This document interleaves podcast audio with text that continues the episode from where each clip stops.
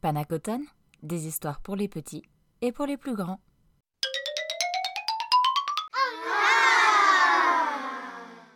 La cigale et la fourmi, auteur Jean de La Fontaine.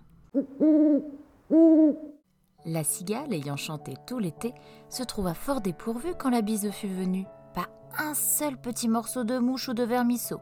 Elle alla crier famine chez la fourmi, sa voisine, la priant de lui prêter quelques grains pour subsister jusqu'à la saison nouvelle.